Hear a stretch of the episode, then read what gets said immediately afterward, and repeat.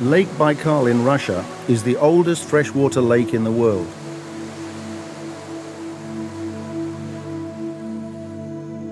About 3,000 miles east of Moscow, in the heart of Siberia, it lies close to the Mongolian border. For Russians, this lake has an almost mystical significance. They call it Pearl of Siberia, or the Sacred Sea.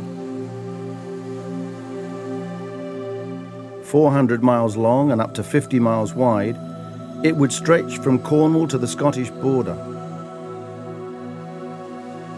This vast and remote lake holds a fifth of the world's fresh water.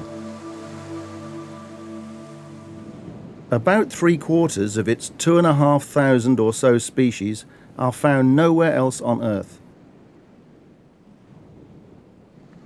Its mile-deep waters contain shoals of omul and other fish that are endemic to the lake.